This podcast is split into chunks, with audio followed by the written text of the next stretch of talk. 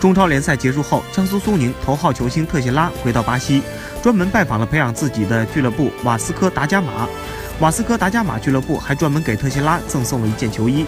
在谈到中国的经历时，他说：“这一年我在中国过得很愉快，我们的球队排名积分榜第五，我是球队的最佳射手。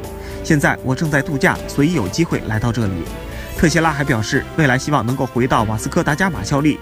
来到中超后，特谢拉表现出了超强的个人能力，在刚刚结束的赛季中打进十三球，是苏宁队内最佳射手。苏宁球迷给了他“特神”的称号。